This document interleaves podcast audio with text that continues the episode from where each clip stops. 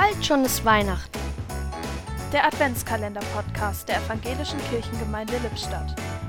Heute mit Mirja Friedrich. Heute ist für mich ein besonderer Tag.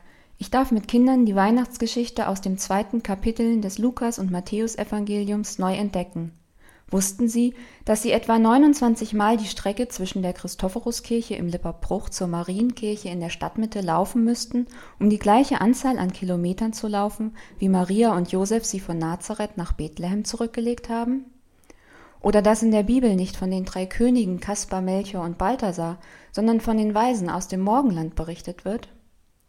Es war schon echt was Besonderes, dass der Engel ausgerechnet den Hirten, den in der damaligen Zeit armen und verachteten Menschen, die Botschaft von Jesu Geburt zuerst verkündet hat. Ist es da nicht schade, dass viele Kinder und auch Erwachsene heute die Geschichte und Botschaft von Weihnachten nicht kennen? Überlegen Sie doch einmal, gibt es jemanden, dem Sie in dieser Adventszeit die Weihnachtsgeschichte erzählen könnten? Vielleicht entdecken auch Sie dabei die Botschaft von Weihnachten ganz neu, ich bin gespannt, was die Kinder und ich heute noch entdecken werden. Ein Türchen öffnete heute Mirja Friedrich.